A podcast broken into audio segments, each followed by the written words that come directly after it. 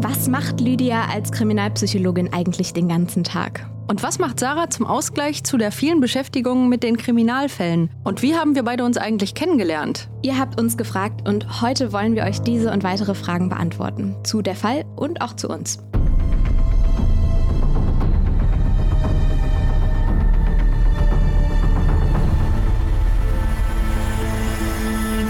Hi und herzlich willkommen zu Der Fall, dem Kriminalpodcast von Funk. Der Fall gibt's auch bei YouTube und hier sprechen wir ja normalerweise über die Psychologie hinter den Kriminalfällen. Heute schauen wir uns aber mal eure Fragen an. Ich bin Sarah Koldhoff und spreche wie immer mit der Kriminalpsychologin Lydia Benecke. Hi Lydia. Hallo Sarah. Also die wichtigste Frage einmal zuerst. In den YouTube-Videos sitzt du immer auf einem roten Sofa. Wo ist das her und kann man das bekommen? Ja, das ist ein von einer Kleinanzeigenplattform erworbenes Sofa. Das war gebraucht. Die komplette Einrichtung bei meinem Lebensgefährten und mir zu Hause ist hauptsächlich aus eben eher älteren Möbeln bestehend und dementsprechend ist das also eines unserer Lieblingsstücke und das ist auch unser echtes privates Wohnzimmersofa. Okay, also quasi der Geheimtipp, immer mal online gucken.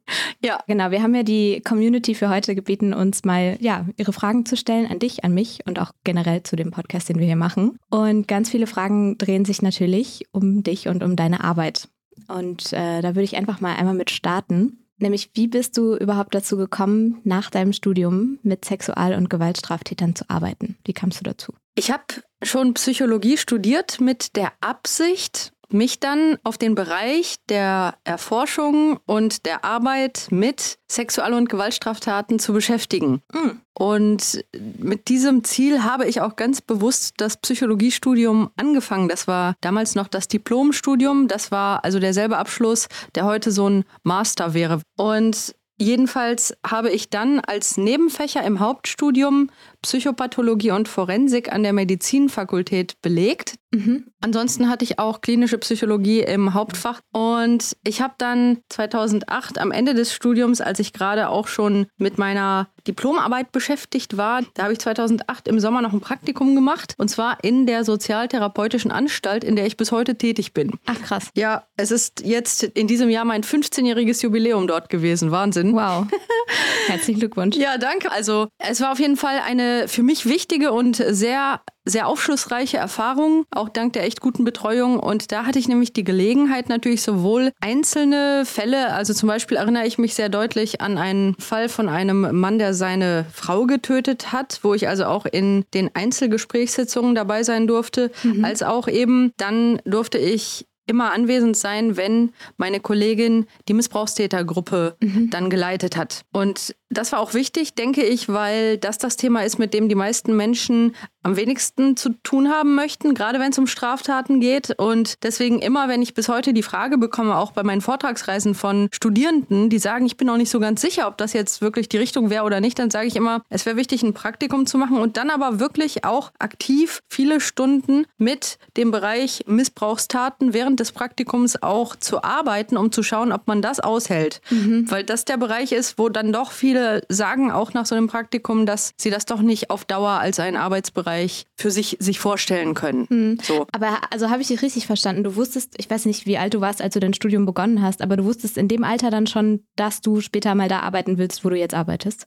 Ja, und zwar noch viel früher als äh, zu Beginn des Studiums. Also um genau zu sein, ja. habe ich mit elf angefangen, mich mit Straftaten auseinanderzusetzen. Mhm. Und das weiß ich, weil ich da angefangen habe, einen Ordner anzulegen mit Zeitungsartikeln über Straftaten, die ich kategorisiert habe. Mhm. Darüber schmunzle ich heute, weil ich mir denke, das ist irgendwie etwas, wo man denken würde, oh, ist das nicht besorgniserregend, wenn dein elfjähriges Kind anfängt, Zeitungsausschnitte über Straftaten zu kategorisieren? Aha. Ich sehe das inzwischen echt humorvoll, so rückblickend, ne? Aber mhm. Fakt ist halt, ähm, ich fand halt interessant, dass die Kategorien, die ja auch der wesentliche Bestandteil dessen sind, was wissenschaftlich auch wirklich erforscht wird, dass diese Kategorien in den Straftaten damals mir schon aufgefallen sind, weil die sich halt wiederholen, die Geschichten. Und das ist das Spannende. Du findest dann plötzlich Taten aus allen möglichen Ländern und manchmal aus verschiedenen Zeiten und das sind halt ähnliche Darstellungen und meine Faszination für die Kategorien der Straftaten, die ich damals, wie gesagt, gar nicht in der Tiefe reflektiert habe, sondern ich fand einfach die Parallelen echt faszinierend. Ähm, mhm. die waren der Ausgangspunkt. Und kurz gesagt habe ich dann später während meiner Schulzeit an der Volkshochschule so einen Psychologiekurs belegt, weil ich mir dachte, okay, Psychologie ist ja offensichtlich die Wissenschaft, die sich mit dem Fühlen, Denken und Handeln von Menschen auseinandersetzt. Wenn ich wissen so will. ist die Definition, die einem immer äh, eingeprägt wird, eingepaukt wird. Ich weiß nicht, wie oft ich ja. sie im Studium schon aus auswendig lernen musste. Ich muss aber sagen, dass das eigentlich die Faszination für mich war, dass ich dachte, ich will ja verstehen, warum das Fühlen, Denken und Handeln bestimmter mhm. Menschen, die Straftaten begehen, sich offenkundig irgendwie immer wiederholt. Woher kommt das und kann man da was machen? Und basically war das der Ausgangspunkt. Von daher war also eigentlich schon immer klar, dass das die Richtung sein würde. Mhm. Und so gesehen war also das Studium eigentlich schon ein weiterer Abschnitt in einer Entwicklung, die sich aber vorher schon ganz klar für mich abgezeichnet hat. Ja, klingt so, als wäre dein Lebenslauf da irgendwie sehr straight gewesen zumindest. War das denn auch, also zumindest das Interesse an der Frage, warum fühlen, denken und handeln Menschen so, wie sie es tun, bei dir auch der Grund für das Studium oder was war da die Motivation? Ja, schon. Bei mir war es noch ein bisschen anders. Also ich habe in Köln Abi gemacht und mhm. ähm, in Köln gibt es Psychologie-Leistungskurse. Wow. Das gibt es gar nicht so oft, glaube ich. Also habe ich jetzt mhm. seitdem festgestellt. Ja. Und ähm, genau, wir konnten aber, ich glaube, ab der uh, 10. oder 11. Klasse eben Psychologie wählen und dann auch als Leistungskurs. Habe ich auch gemacht.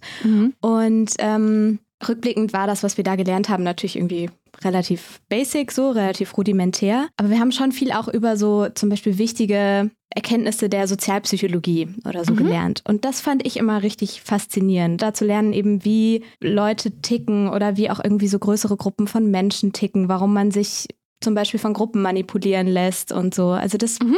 hat mich irgendwie fasziniert. Und ähm, dann habe ich geschwankt zwischen Medizin und Psychologie. Und Medizin hätte ich gemacht, weil mich Neuro voll interessiert hat. Mhm. Und dann habe ich mich aber dazu entschlossen, Psychologie zu studieren und dann eben im Bachelor den Schwerpunkt Neuro zu wählen. Aber auch mit so diesem Ansatz, also man weiß, welchen Input bekommt der Mensch und wie sieht dann sein Verhalten aus? Und mich hat eben interessiert vor allen Dingen so, was passiert währenddessen so im Gehirn. Mhm. Also ähnliche Frage, aber so ein bisschen anderer Fokus. Ich schätze, man muss halt auch einfach so die grundlegende Interessenlage für die Frage, warum Menschen ticken, wie sie ticken, aufbringen, wenn man halt wirklich Lust hat, auch das Studium so zu machen ne, und durchzuziehen. Und was natürlich auch die HörerInnen dieses Podcasts interessiert, ist, wie genau sieht denn dann deine Arbeit mit den StraftäterInnen aus? Also wie ist so dein Day-to-Day-Job? Was machst du mit denen? Also ich habe neben der Tätigkeit mit den Gewaltstraftätern in der Gruppe in der Sozialtherapeutischen Anstalt auch eine weitere Gruppe, nämlich eine in der Ambulanz. Und dort in dieser Gruppe sind Menschen, die Missbrauchstaten begangen haben. Viele von ihnen wurden aus dem Gefängnis entlassen. Und in dieser Gruppe sind maximal zehn Personen vorgesehen, die dort also als Teilnehmer sind. In dieser Gruppe sind ausschließlich Männer. Und die leite ich auch zusammen mit einem Kollegen. Und ich habe dann auch Einzelgespräche und diese Gruppensitzungen und wir haben den Jugendbereich und den Erwachsenenbereich. Von daher ist aber im Kern der Arbeit eigentlich, dass wenn die Leute bei uns ankommen, dass wir erstmal schauen, welche Risikofaktoren liegen hier vor. Mhm. Was haben die vielleicht schon an Behandlungen gemacht? Wenn die zum Beispiel ähm, aus der Haft kommen, dann haben manche schon recht viel an Behandlungen vorher gemacht und andere haben vielleicht therapeutisch eher äh, nichts vorher in Haft gemacht oder wenig und dann gucken wir halt, was zu tun ist. Und da setzt du dich dann mit denen auch zusammen und sprichst mit denen darüber oder wie kann ich mir das vorstellen? Wir haben regelmäßige Gesprächstermine in der Tat und Sowohl also im Einzel sind regelmäßige Termine als auch bei den Personen, die in der Gruppe sind. Also man muss vielleicht dazu sagen, beide Gruppen, in deren Leitungsteams ich bin, sowohl in der sozialtherapeutischen Anstalt als auch in der Ambulanz, die Gruppen finden zum Beispiel wöchentlich statt. Also definitiv mhm. ähm, einmal die Woche ist man also mit diesen Personen eine Doppelstunde lang dann intensiv in der Arbeit. Und bei den Einzelgesprächen ist es so, dass da die Intervalle halt am Anfang häufiger sind und im weiteren Verlauf dann auch etwas größer werden. Also sagen wir mal von alle zwei Wochen zu irgendwann alle drei Wochen, alle vier Wochen, wie auch immer, manchmal auch erstmal wöchentlich. Also das hängt halt immer vom Fall und den jeweiligen Faktoren ab und äh, ja, dementsprechend regelmäßig. Und wenn ihr da dann mit so einer Gruppe zusammensitzt, worüber sprecht ihr dann da so zum Beispiel? Also ganz grob so. Du musst natürlich jetzt keine, keine Einzelheiten preisgeben. Also es ist unterschiedlich und dann muss man halt sicherlich sich nochmal ein bisschen klarer die beiden unterschiedlichen Settings vorstellen. Mhm. In der sozialtherapeutischen Anstalt ist ja der Kontext der, dass die Menschen sich in einer Haftsituation befinden und hier haben wir ein ziemlich strukturiertes Vorgehen. Also die Personen, die besprechen ihre Biografie und hierbei wird besonders geschaut, welche Muster im Fühlen, Denken und Handeln wurden durch welche Erfahrungen in welcher Form geprägt. Das ist dann die Grundlage für die Erstellung eines Rückfallprophylaxeplans. Mhm. Also eines Plans, der für diese konkrete Person ganz klar alle Risikofaktoren eben beinhaltet, die vorher aus der Arbeit an der Biografie und dann auch ganz speziell dem Zeitraum vor der Tatbegehung und einer ausführlichen Tatanalyse und dann eben auch der Betrachtung des Nachtatzeitraums aus all dem, was also in diesem Kontext der Biografiearbeit und dann eben dieser genaueren Beleuchtung der Tat und ihrer Umstände erfolgt, daraus werden dann die Risikofaktoren abgeleitet. Die Risikofaktoren werden in diesem Plan dann zusammengefasst im Sinne von Risikogefühlen, Gedanken, Verhaltensweisen, Situationen, Personen. Und es werden dann aber auch besprochen jetzt die Alternativen. Also die Leute sollen im Prinzip erkennen, oh, da ist zum Beispiel jetzt wieder so ein Risikogefühl.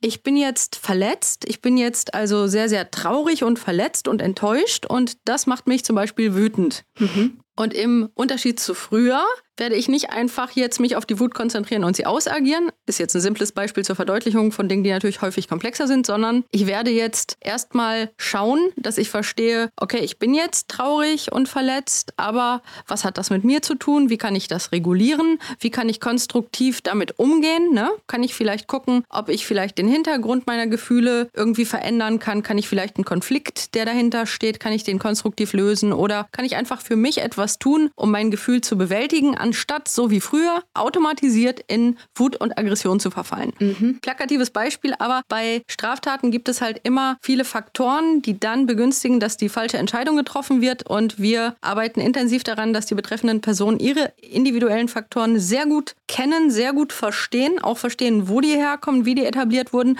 aber vor allem auch, wie sie in Zukunft anders mit diesen umgehen müssen und eben wahrnehmen und anders damit umgehen. Das ist ganz, ganz wichtig. Die Arbeit an den Risikofaktoren Faktoren ist also wirklich so ein ganz, ganz wichtiger Kernbestandteil meines Alltags in beiden Arbeitsbereichen. Also egal, ob es um Gewalt oder Sexualstraftaten geht, ist das eigentlich der Kern von allem, dass die Person eben ihre Risikofaktoren verstehen, anders damit umgehen und entsprechend in Zukunft bessere Entscheidungen treffen können.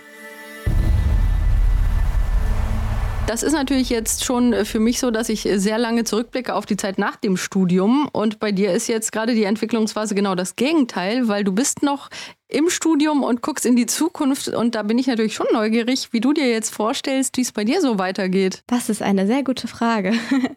ja, ich äh, stecke da noch am Ende des Masterstudiums und ähm, schreibe auch im Moment meine Masterarbeit. Und es ist schon der Plan, nach dem Master dann weiter das zu machen, was ich jetzt auch mache, nämlich mh, mm, ja eigentlich Journalismus und so Autorinnen-Tätigkeit. Ich arbeite ja nicht nur hier für den Podcast, sondern ich schreibe ja auch immer mal so für andere Medien oder arbeite halt eben als freie Journalistin im Moment. Und das ist eigentlich auch das, was ich nach dem Studium am aller, allerliebsten machen möchte. Und das lässt sich tatsächlich auch ganz gut verbinden. Das denkt man manchmal gar nicht so, aber die Psychologie, also das Studium, gibt mir häufig auch voll gute Teamideen oder dann irgendwie nochmal so Gedankenanstöße, worüber man mal was machen könnte. Also auch natürlich hier im Podcast, weil wir ja sowieso so einen Psychologiefokus haben, mhm. aber auch ähm, ja für meine andere Arbeit. Also bisher lässt es sich sehr gut verbinden und das möchte ich eigentlich auch nach dem Studium weiterhin machen. Ist der Plan. Sehr cool. Ähm, so eine kleine Gemeinsamkeit ist das ja auch von uns, weil du ja durchaus auch in den Medien immer mal wieder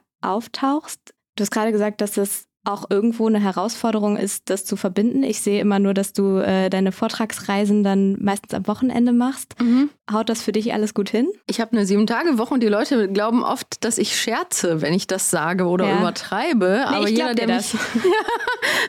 besonders, wenn man näher mit mir zu tun hat, weiß man, dass das ja. kein Witz ist. Ähm, ich habe immer freitags, samstags die Vorträge und ich nutze die Autofahrten zu den Vorträgen und zurück zum Car-Office, wie ich es nenne. Wir hatten ja schon einige Zoom-Konferenzen, auch wir beide, ja. während ich im Car-Office saß, irgendwo in Deutschland. Ja. Mein Lebensgefährte unterstützt mich sehr und wenn ich nicht genau diesen Lebensgefährten hätte, hätte ich auch sicherlich ein Problem, mhm. weil er durch die Tatsache, dass er auch selbstständig ist, er ist freischaffender Künstler, auch seine Zeit gut einteilen kann und ähm, ja, von daher versuche ich das alles zu schachteln und schreibe, wie gesagt, auch die Berichte und alles, was an Papierkram ist, irgendwie irgendwie on the road und versuche so also maximal effizient die Zeit zu nutzen. Ja, das ist echt witzig, wenn man dich dann äh, so in diesem kleinen Fenster sieht und irgendwie nur sieht, okay, Lydia ist wieder auf der Autobahn äh, unterwegs. Mal genau. ist das Netz besser, mal ist es ja. schlechter. Exakt. Ja. Eine Frage, die ähm, uns gestellt wurde aus der Community und die ich als Psychologiestudentin äh, tatsächlich von WG-Partys kenne, ist, hast du oft das Gefühl, Menschen im privaten Umfeld durchschauen zu können? Ja, ja, das ist wirklich so ein Klassiker. Oh mein Gott, es gibt so Klischees zum Thema Psychologie. Und ähm, ich glaube, die Frage ist viel zu allgemein gestellt, weil was heißt denn schon durchschauen? Also eine Sache, die ich weiß nicht, ob du die auch so bestätigen kannst. Dadurch, dass ich ja auch damals schon im Studium mich auch ganz gezielt auch von meiner Wahl her sehr stark beschäftigt habe mit Persönlichkeitsausprägungen von Persönlichkeitsakzentuierungen bis zu Persönlichkeitsstörungen wirklich. Mhm. Ist es schon manchmal so, dass wenn bei einer Person ein Persönlichkeitsstil sehr ausgeprägt ist, dass ich dann schon denke, ah, okay, das ist jetzt der Persönlichkeitsstil. Aber ich glaube, dass das vielleicht so ähnlich ist. Ich bin mal jemandem begegnet, eine Person, und die hat gesagt, äh, das war ein Orthopäde, dass er halt wenn er durch die Stadt läuft, manchmal denkt, ah, hier, da, Hüft-OP. so, das ne, passiert so. Ja. Und ich glaube, zumindest auf den Bereich der ausgeprägten Persönlichkeitseigenschaften ist das dann etwas, was so ein bisschen automatisch bei manchen Menschen, wenn etwas besonders ausgeprägt ist, so ein bisschen ja. aufploppt. Das schon. Ich habe, also es ist jetzt nicht so, als würde man durch die Gegend laufen und denken, ah, Persönlichkeitsstörung, ah, Narzisst, ah, nee, ja, ja. weiß ich nicht, Psychopathin oder irgendwie sowas. Ähm, vielleicht irgendwie eher so vielleicht eine bessere Menschenkenntnis manchmal oder so, aber es ist auf jeden Fall nicht so, die Frage habe ich auch schon bekommen, dass man jetzt Gedanken lesen könnte oder Schön so. Wär's. Oder sofort wüsste, ah, die Person verhält sich jetzt so und so. Und besonders umso privater man Menschen kennt, ja. desto klarer ist man ist nicht mehr objektiv. Das ist egal. Ja, genau. Das stimmt auf jeden Fall. Und äh, ich muss auch echt sagen, dass ich das auch selber aus eigener Anschauung weiß, dass wenn ich Menschen länger kenne und ich mit denen befreundet bin, dass ich dann auch überhaupt nicht mehr versuche zu glauben, ich könnte da irgendwie objektiv irgendwas bewerten. Das funktioniert ab einem gewissen Grad einfach dann nicht mehr. Das stimmt. Und manchmal habe ich sogar auch das Gefühl, dass man bei manchen Sachen so ein bisschen vorsichtiger wird, wenn man so einen Psychologie-Background hat. Also ähm, dass man mit bestimmten Begriffen eben gerade nicht so oft um sich wirft. Also zum Beispiel wie jetzt Narzisst oder ja. Narzisstin oder so. Ja. Ähm, weil man eher weiß, ah ja, nee, da gehören ähm, bestimmte Diagnosekriterien zu und nur weil äh, eine Person jetzt gerne von sich redet, liegt da gleich eine Persönlichkeitsstörung vor. Genau, genau. Eine Frage, die auch immer mal wieder aufgeploppt ist, ist, wie wir beide uns eigentlich kennengelernt haben. Also wie wir dazu kamen, diesen Podcast zusammen zu machen. Möchtest du, du warst ja schon vor mir dabei. Genau, also es gab das Format Funk der Fall Staffel 1, da gab es noch keinen Podcast und da durfte ich ja auch in ein paar Folgen dann die Hostin sein und das waren dann Folgen, in denen es natürlich ganz stark um bestimmte psychologische Themen ging. Mhm. Und ab Staffel 2 kam ja die Idee auf, war auch nicht meine Idee, aber ich habe mich über die Idee sehr gefreut, so einen Podcast eben zu machen. Und dann war die redaktionelle Idee ja, dass ich das mit einer Psychologiestudentin zusammen machen könnte, war so die Grundidee. Ne? Und dann gab es halt Castings. Genau, rückblickend eigentlich ganz lustig. Also äh, ich wurde tatsächlich dann angefragt und ähm, dann gab es so ein paar Videocalls und ich muss auch sagen, also wenn ich mich jetzt so zurückerinnere, dann bin ich da sehr unvoreingenommen in diese Calls mit reingegangen. Ich wusste auch erstmal überhaupt nicht so, ist das jetzt überhaupt legit? Und dann mhm. gab es den lustigen Moment, als wir uns dann das erste Mal in so einem Videocall gesehen haben und dann dachte ich, okay, ich kenne dich irgendwie so aus den Medien und du bist dabei, dann kann das jetzt hier kein Scam sein oder so. ähm, ja, und dann gab es so ein paar ähm, ja, Kennenlernen und so und am Ende äh, habe ich dann den Anruf bekommen, dass ich mit dir den Podcast machen darf, was mich sehr gefreut hat. Ja, mich auch, denn ich finde, wir haben eine tolle Arbeitsbeziehung hier geschaffen, oder? Also ja, finde ich auch. Ich bin sehr zufrieden. und wir sind auch beide Kölnerinnen, ja. kann man auf jeden Fall sagen. Ein das verbindendes Element. Hervorragend. Absolut. Und haben auch echt viele gemeinsame Einstellungen, die wir erst im Laufe unserer Zusammenarbeit entdeckt haben, wie viel wir echt gemeinsam haben. Das, das stimmt, wobei ich das Gefühl schon von Anfang an hatte. Also war so ein bisschen, okay, True Crime Podcast ähm, kann so oder so gehen. Ähm, hab gedacht, mhm. ich mach mal das Meeting, mal gucken, was dann irgendwie so der Plan ist. Und hatte aber von Anfang an schon so das Gefühl, dass wir da auf einer ähnlichen Wellenlänge irgendwie sind. Also, dass uns ähnliche Sachen da so wichtig sind. Also, dass man irgendwie so einen bestimmten Respekt vor den Themen hat, dass man keinen Quatsch erzählt, dass man ähm, ja das irgendwie mit einem fachlichen, psychologischen Background eben macht. Und das deswegen, das hat mir von Anfang an ein sehr gutes Gefühl gegeben, tatsächlich. Genau, also wir haben ganz ähnliche Vorstellungen, auch von Qualitätsstandards, muss man echt sagen. Und das ist echt schön. Also, dass wir sehr gut recherchieren und äh, versuchen, so gut es geht, immer aktuelle Forschung mit einzubeziehen und so. Da haben wir am Anfang auch, äh, da hatten wir eine, eine kurze ich weiß nicht, ob man das so erzählen kann, aber da hatten wir eine, eine kurze äh, Phase, in der ähm, wir fast ein bisschen zu nerdig dann geworden sind, weil uns, weil wir irgendwie dachten, ach guck mal, und die Studie ist noch voll interessant und so. genau. aber ähm, es soll ja eben kein Psychologie-Fach-Podcast sein, sondern ein etwas breiteres Publikum erreichen. True Crime ist ja generell so ein Riesenfeld, wo wir mit unserem Podcast ja irgendwie auch reinrutschen. Und also ich weiß nicht, wie es dir geht, aber ich habe zu diesem Thema ein super ambivalentes Verhältnis. Ja, es ist auf jeden Fall ein komplexes Thema, da würde ich auf jeden Fall zustimmen. Also das hat man ja immer mal schon mal gelesen, dass du diese Faszination für True Crime irgendwo auch damit zusammenhängt.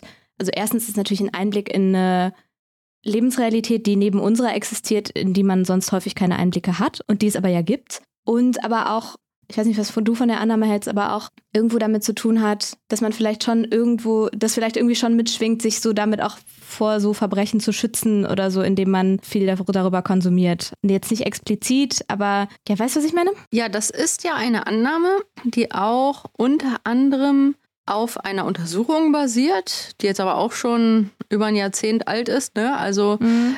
und in dieser Untersuchung hat man ja geguckt, so ein bisschen, warum, oder man hat versucht, es zu klären, warum Frauen sich offenbar stärker für True Crime interessieren als Männer. Ja. Und um es sehr grob zusammenzufassen, letztendlich hat man dann hier auch irgendwie das Fazit gezogen, dass es vielleicht damit zusammenhängen könnte, dass Frauen sich also versuchen würden zu schützen, weil sie besonders Angst haben, Opfer eines Verbrechens zu werden, indem sie sich dann damit beschäftigen. Aber ich sag mal so, das ist natürlich jetzt eine sehr, sehr, sehr dünne Datenlage, auf der diese Hypothese basiert. Und da bräuchten wir natürlich viel mehr Forschung, um zu schauen, ob das jetzt wirklich so der entscheidende Punkt ist. Ich persönlich kann das nämlich so gar nicht bestätigen. Ich habe mich da nie für interessiert, weil ich mich vor irgendwas schützen wollte. Aber andere Menschen, die ich treffe auf meinen Vorträgen, die sagen auch eher, ich will verstehen, warum Leute das tun und nicht, mhm. ich will gucken, ob ich mich davor schützen kann. Aber ich will nicht in Abrede stellen, dass es auch diese Gruppe gibt. Aber ich gehe mal davon aus, es gibt verschiedene Subgruppen mit verschiedenen Interessenlagen, die dann in diesem ganz großen Bereich irgendwie dann zusammenfinden. Also als diese Anfrage für den Podcast kam,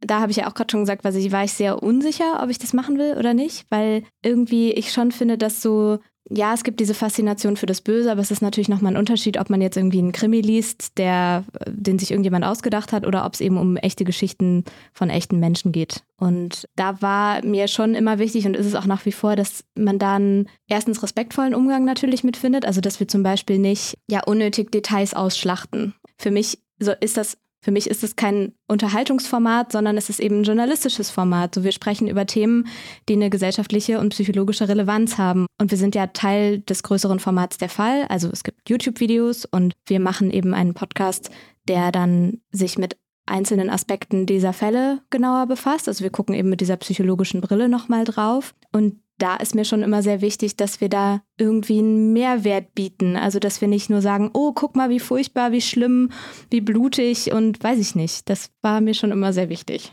Ich will dir da komplett zustimmen, denn gerade weil so viele Menschen dieses große Interesse an dem Genre True Crime haben, ist es wirklich wichtig zu überlegen, was macht man draus. Ja. Und ich habe immer versucht zu vertreten, dass man das Interesse, das Menschen nun mal haben, dass man das nicht abstellen kann, dass man aber was Gutes draus machen kann. Ja, das berührt ja so ein paar, ja, weiß ich nicht, ethische Prinzipien, die wir irgendwie auch so ein bisschen haben. Also da haben wir jetzt nicht, die haben wir jetzt nicht irgendwie explizit ausformuliert oder so, aber es ist ja schon uns beiden einfach sehr wichtig, dass wir irgendwie zum Beispiel keinen TäterInnenkult betreiben, mhm. was ja häufig bei True Crime so ein Problem ist. Mhm. Oder dass wir halt kein Victim Blaming machen, mhm. dass wir keine Täter-Opfer-Umkehr äh, ja. betreiben, kein Slut-Shaming und so. Ja.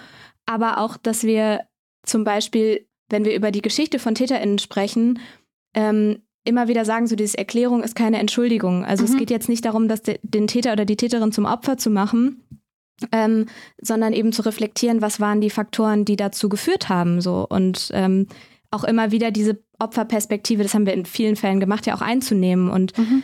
halt eben zu gucken, immer, was ist so das gesellschaftlich Relevante, was sich daran erzählen lässt. Und wenn wir dazu keine Expertise haben, halt mit ExpertInnen, die wir uns dazu laden. Also von daher, man kann sicherlich sowohl Sinnvolles als auch eben äh, ganz und gar nicht Sinnvolles aus diesem Interesse machen. Und ja, wir versuchen natürlich das Beste zu tun, was wir ethisch für uns vertreten können. Ne? Ja, das ist irgendwie so ein Thema, was mir persönlich mega wichtig ist und dir auch, aber wirklich auch allen, die an diesem Format mitarbeiten, muss man echt mal so sagen. Und eine andere Frage, die uns gestellt wurde, finde ich auch besonders interessant, wie du die beantworten wirst, ist, was machst du zum Ausgleich bei solch belastenden Themen? Ich meine, wir beschäftigen uns ja hier auch die ganze Zeit mit unterschiedlichen Straftaten. Ja. Hat sich das bei dir irgendwie ausgewirkt, jetzt die vermehrte Beschäftigung mit diesem Themengebiet? Also es ist schon natürlich so, dass mich die Fälle berühren und dass man da irgendwie mitfühlt. Und es gibt schon Fälle, die irgendwie mehr mit mir machen. Also erstens halt, wenn Kinder involviert sind, aber auch wenn so die Perspektive der Opfer oder auch der TäterInnen sehr nah an einem dran ist. Wenn man irgendwie denkt, oh krass, weiß ich nicht, wären drei Sachen schiefgelaufen, dann hätte mir sowas auch passieren können oder so.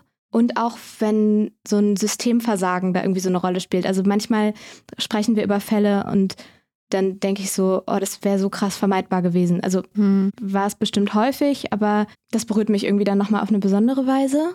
Und was mir da hilft, ist wirklich irgendwie mit Freunden und Familie drüber zu sprechen. Aber gleichzeitig ist es schon auch so, wir wissen ja immer, dass Fälle kommen und dass wir über Fälle sprechen. Also man ist vorbereitet, das trifft einen jetzt nicht irgendwie out of the blue. Und ich gucke da auch immer mit so einer journalistischen Brille irgendwie dann drauf. Also es ist jetzt nicht so, es würde mich bestimmt nochmal ganz anders berühren, wenn solche Fälle jetzt in meinem Umfeld passieren würden oder so. Aber hier ist es dann eher so, man denkt natürlich irgendwo auch drüber nach, über welche Details sprechen wir für den Fall, was ist uns für die Podcast-Folge wichtig. Also irgendwie guckt man sowohl journalistisch als auch psychologisch mit einer anderen Brille drauf und dadurch trifft es einen vielleicht einen Ticken weniger. Ich weiß nicht, wie ist das bei dir? Du machst das ja schon hm. eine Weile. Ja, ich glaube auch wirklich, dass ich das sehr persönlich mir so erklären kann, weil ich so früh angefangen habe, eben diese Kategorien von Straftaten interessant zu finden, dass ich die halt immer mehr auf diesem abstrakten Level betrachtet habe. Eben diese, oh hier, das wiederholt sich immer, das wiederholt sich immer. Mhm. Warum wiederholt sich das? Und das ist ja schon eine automatische Distanzierung, weil das direkt nicht die emotionale Ebene betrifft, wo man so nachdenkt, oh Gott, wie schlimm ist das jetzt für die Personen, die hier geschädigt werden, sondern eher, oh, die Parallelen sind irgendwie interessant und was ist jetzt die abstrakte Sache dahinter? Welche Faktoren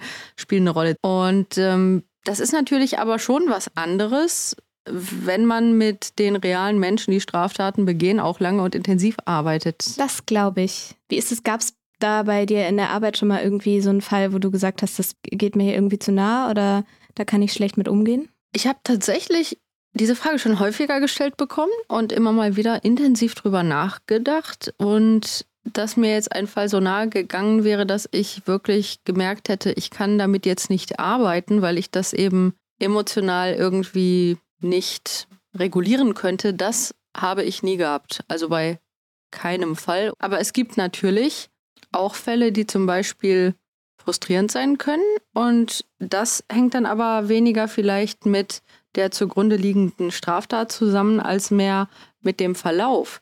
Es gibt eben Fälle, die wir nicht so gut beeinflussen können mit den Mitteln, die uns zur Verfügung stehen. Und manchmal muss ich dann auch einen negativen Abschlussbericht schreiben und muss halt sagen, mhm. zum Beispiel, dass diese Person jetzt hier nicht weiter unser Angebot wahrnehmen kann und dass wir das an dieser Stelle abbrechen müssen, weil die Person aufgrund von bestimmten, sagen wir mal, bekanntes Beispiel, Verhaltensweisen wie Lügen, Unehrlichkeit, Entzug der Teilnahme durch ständige Ausreden, warum sie nicht erscheint, oder auch vordergründiges Mitwirken und dabei relevante Dinge verschleiern. Und ja, das ist dann natürlich eine belastende Situation. Aber dann musste ich halt sagen, okay, ich habe halt fachlich das getan, was richtig war. Und ab dem Moment liegt es dann auch nicht mehr in meiner Verantwortung. Mhm. Und aus guten Gründen ist das Justizsystem eben komplex. Und an dem Punkt konnte ich nichts anderes tun als das, was ich getan habe. Ich glaube, diese Grundhaltung, die du vorhin schon so erwähnt hast in deiner Arbeit, die ist bestimmt auch irgendwie elementar dafür, solchen StraftäterInnen überhaupt gegenüber sitzen zu können und mit denen zusammenzuarbeiten, oder? Also so dieses, dass sie das gar nicht zu nahe gehen darf oder dass du da gar nicht in dem Sinne dann zu sehr darüber urteilen darfst? Also urteilen vielleicht insofern, als dass wir ja schon sehr intensiv auch an den kognitiven Verzerrungen arbeiten. Mhm. Und das ist wichtig zu erwähnen. Das sind die ganzen Gedankenkonstrukte, mit denen Menschen, die Straftaten begehen, sich selbst die Realität schönreden. Und das mhm. tun eigentlich alle in jeweils unterschiedlichem Ausmaß, weil die meisten Menschen, auch die, die schwere Straftaten begehen, möchten sich nicht morgens im Spiegel ansehen und denken, ich bin ein böser Mensch. Und dafür gibt es dann automatisiert diese Gedankenkonstrukte, mit denen halt jede Person so ihre Rechtfertigungsstrategien hat. Und wir müssen dann diese Strategien abbauen und dazu beitragen, dass am Ende dieser Mensch seine Entscheidungen und seine Tat und deren Folgen genau so ungeschönt sieht, wie wir es tun von außen. Und das ist halt auch ein wichtiger Teil der Arbeit mit den straffälligen mhm. Menschen. Und dementsprechend ist das schon etwas, wo wir natürlich den Menschen verdeutlichen, sie haben da also Verantwortung zu übernehmen. Sie werden auf Dauer auch mit der Schuld leben, die sie da auf sich genommen haben durch ihre Entscheidung. Und das gehört aber dazu, zu dem Prozess, mit denen zu arbeiten. Aber was wir natürlich tun, ist, dass wir diese Menschen als Menschen sehen. Wir entschuldigen nicht ihre Taten und ihre Entschuldigungen und auch nicht die Schuld, die sie auf sich geladen haben, natürlich nicht. Aber trotzdem treten wir ihnen als Menschen gegenüber, die wir unterstützen darin, keine weiteren Straftaten zu begehen. Mhm. Und natürlich ist das eine Arbeitsbeziehung, die auch von einer menschlichen Haltung geprägt ist. Mhm. Ich glaube auch, dass es total destruktiv sein kann, sich da zu sehr von abzugrenzen, also zu sagen, das ist das absolut Böse und das sind für mich keine Menschen oder was auch immer, weil man damit ja auch verneint, dass es möglicherweise Lebensumstände geben könnte, die bei einem selber dazu führen könnten, dass man in Situationen gerät, die man sich jetzt gerade nicht vorstellen kann. Wie gesagt, ohne das zu entschuldigen, aber ich finde es immer ein bisschen schwierig, das zu sehr von sich wegzuschieben und zu sehr zu sagen, ah, die sind so und ich bin so. Also das ist was, was sich, finde ich, durch diesen Podcast zieht. Man kann auch häufig dadurch ja lernen,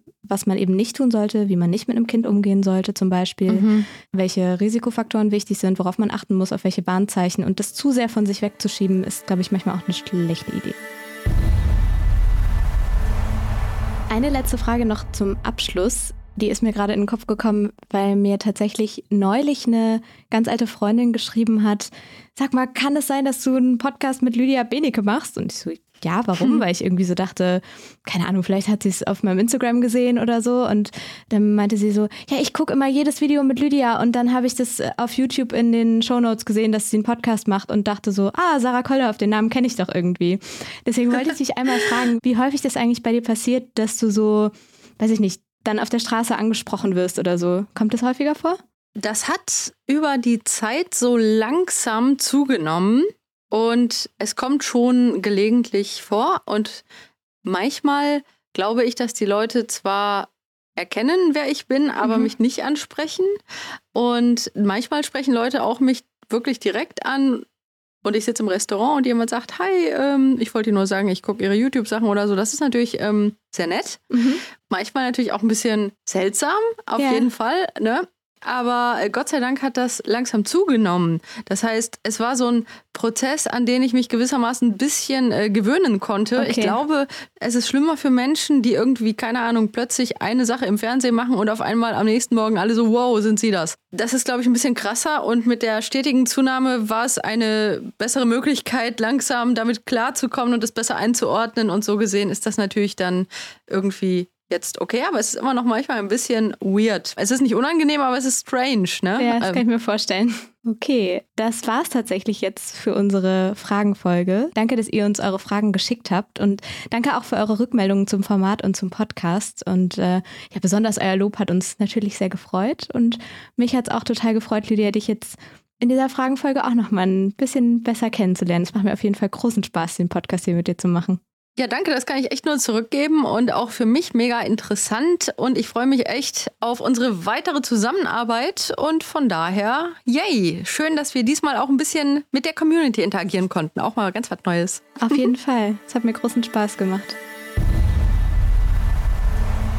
Wir haben jetzt viele Fragen beantwortet, aber leider nicht alle geschafft. Falls eure jetzt nicht dabei war, wir, also das der Fallteam, beantworten auch noch die ein oder andere Frage schriftlich in den Kommentaren bei YouTube.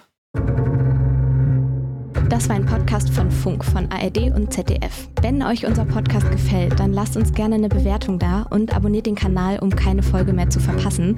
Darüber freuen Lydia und ich uns sehr. Auf dem Der Fall YouTube-Kanal findet ihr außerdem noch weitere Folgen aus der Reihe Der Fall. Falls ihr Fragen habt, findet ihr da auch den Community-Tab, unter dem ihr uns erreicht. Oder ihr schreibt uns einfach eine Mail unter derfall.funk.net. Und falls ihr diese Woche keine Zeit oder Lust auf Nachrichten hattet, aber trotzdem Bescheid wissen wollt, dann hört doch mal rein bei Was die Woche wichtig war. Da sprechen Leo und Berit darüber, was alles in der Welt passiert ist und ordnen die wichtigsten Nachrichten direkt für euch ein. Für heute war es das von uns, aber mir hat es wirklich mega viel Spaß gemacht, auch mal so eine andere Folge zu machen. Fand ich schön. Fand ich auch. Super. Also dann bis bald und danke Sarah. Ja, danke dir. Tschüss. Tschüss.